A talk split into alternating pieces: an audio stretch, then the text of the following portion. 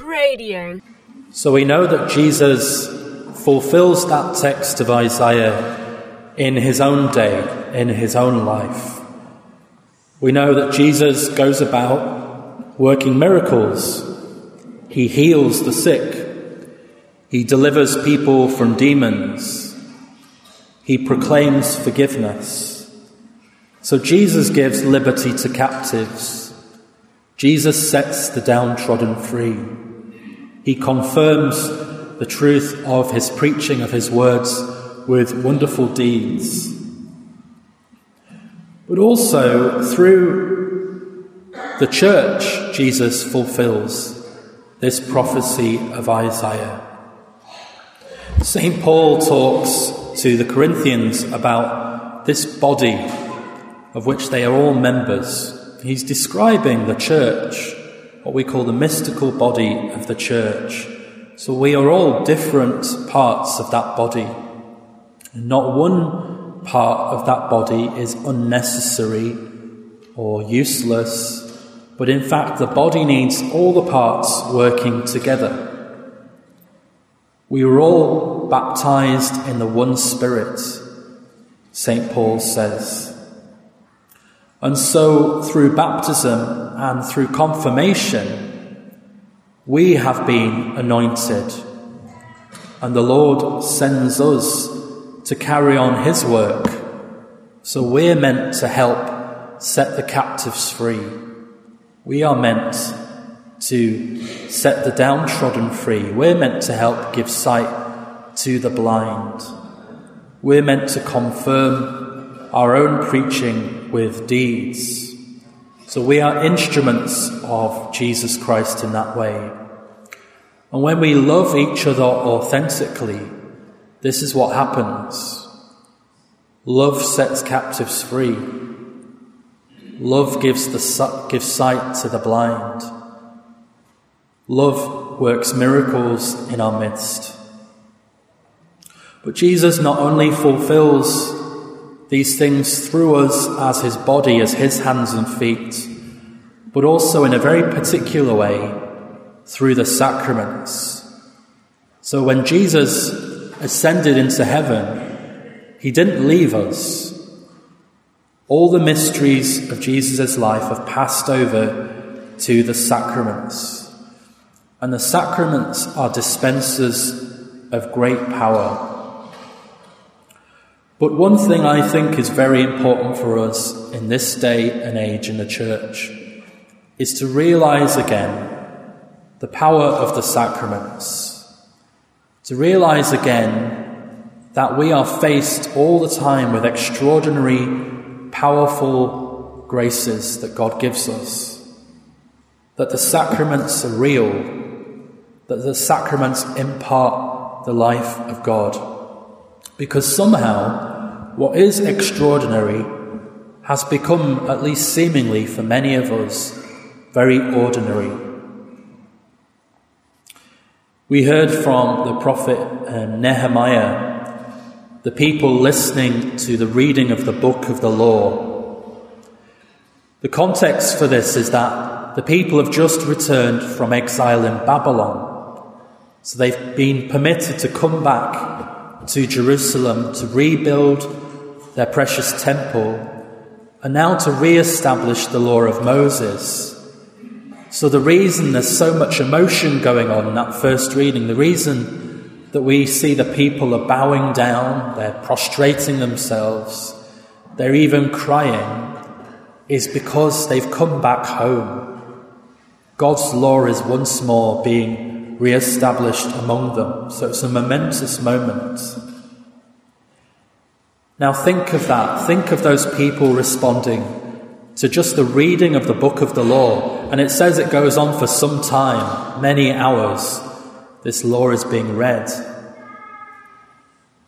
But now think of how we behave with the sacraments, which are even more incredible, which contain the presence of Jesus Christ, which contain his awesome power. You know, I've heard many stories of people, sometimes other Christians, sometimes people of no faith, who've said, You really believe, for example, when you come to Mass, that that, what appears to be bread and wine, is really Jesus Christ. You really believe that's Him. Because you don't look like you believe it.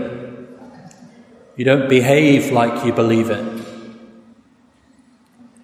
And it's a big challenge to us as Catholics that we need to start acting as if we believe what we say we believe.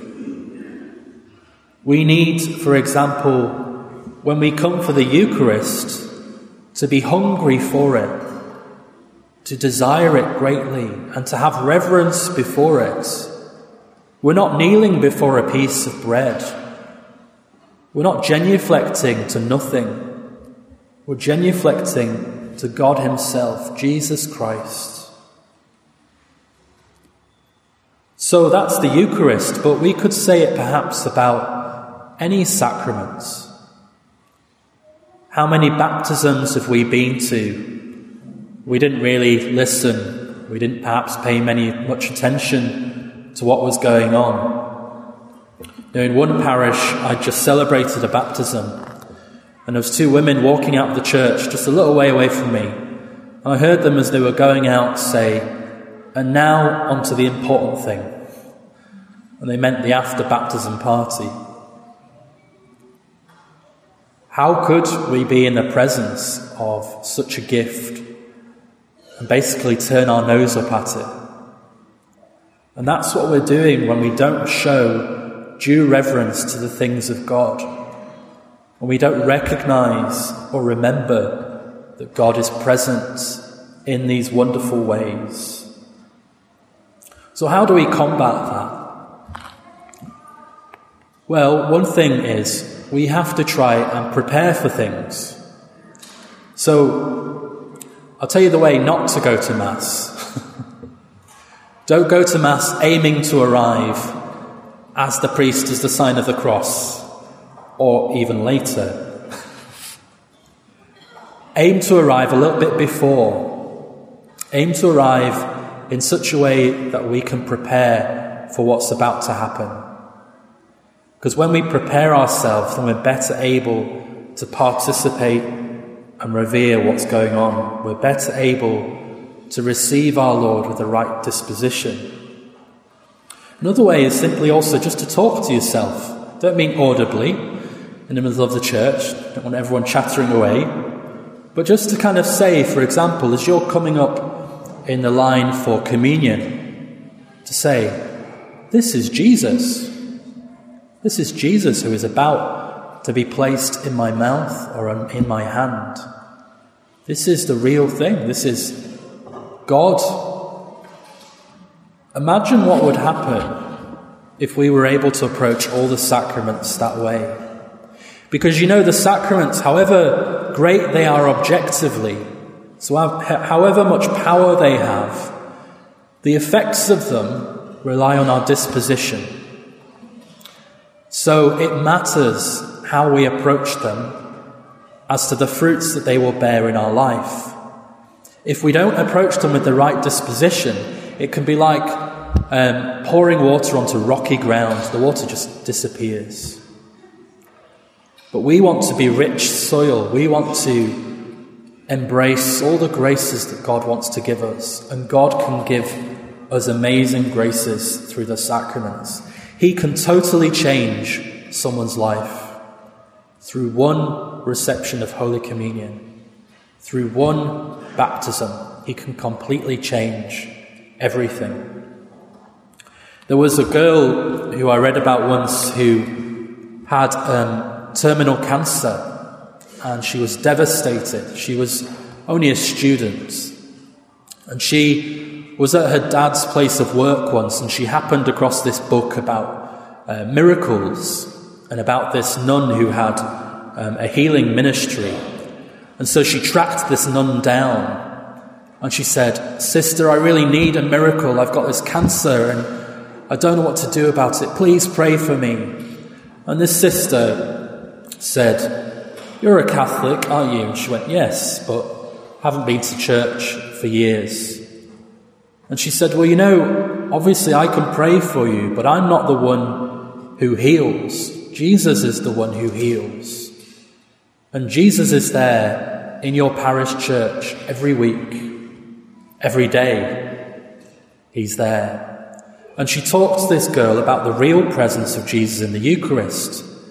And at the end of this explanation, this girl was in tears because she said, My mum and dad never explained that to me. They never told me that it was really Jesus. They never told me it was really God.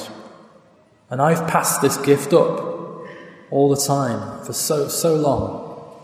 And so she went to Mass and she wrote a letter to the sister afterwards. And she said, Sister, I did what you told me. I went to Mass um, and I asked Jesus to heal me. And you know, it felt like I was going to Mass for the first time. Everything was different, everything had changed. And she received Holy Communion and she felt something happen. She didn't know what it was. But when she went to the doctors, she was completely clear of any cancer. She was completely healed. And not only that, but afterwards, her father came to the convent to give thanks to God and to say thank you to the sister for this newfound, um, for this healing, but also his newfound faith. The mother and father came back to church.